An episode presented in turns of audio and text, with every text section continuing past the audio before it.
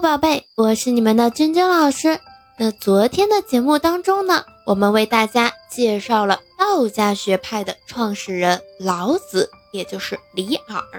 那今天呢，我们要介绍的是跟军事有关的一个著名的军事理论家，叫做孙子。那我们现在就开始今天的分享吧。关于孙子呀，首先我们要记住，他名武，字长卿，是春秋后期的齐国人，我国著名的军事理论家。那这里我们一定要知道啊，提到孙武，要能想到是在说孙子。他的著作呢，著有《孙子》，又名《孙子兵法》，一共有十三篇，在古代呢被称为兵经，是我国第一部军事著作。孙武呢，被称为兵圣，又称兵家至圣，或者百世兵家之师，东方兵学的鼻祖。所以，如果听到了这样的几个名词的话，一定要联想到孙武，也就是我们常说的孙子。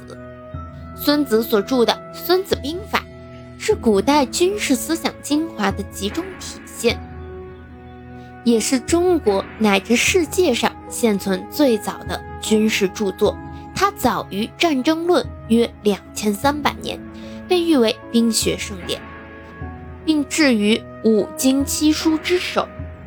他撰著的《孙子兵法》在中国乃至世界军事史、军事学术史和哲学思想史上都占有极其重要的地位，并且呢，在政治、经济、军事、文化、哲学等领域被广泛运用。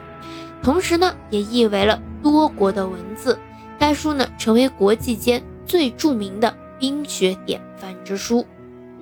那我们介绍孙子以及呢《孙子兵法》就到这里。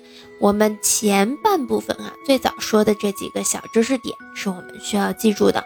其他的对于这个《孙子兵法》呀，孙武本人的一些呃更为详细的介绍，我们作为了解即可。那我们今天的分享呢，就到这里了。我们明天见。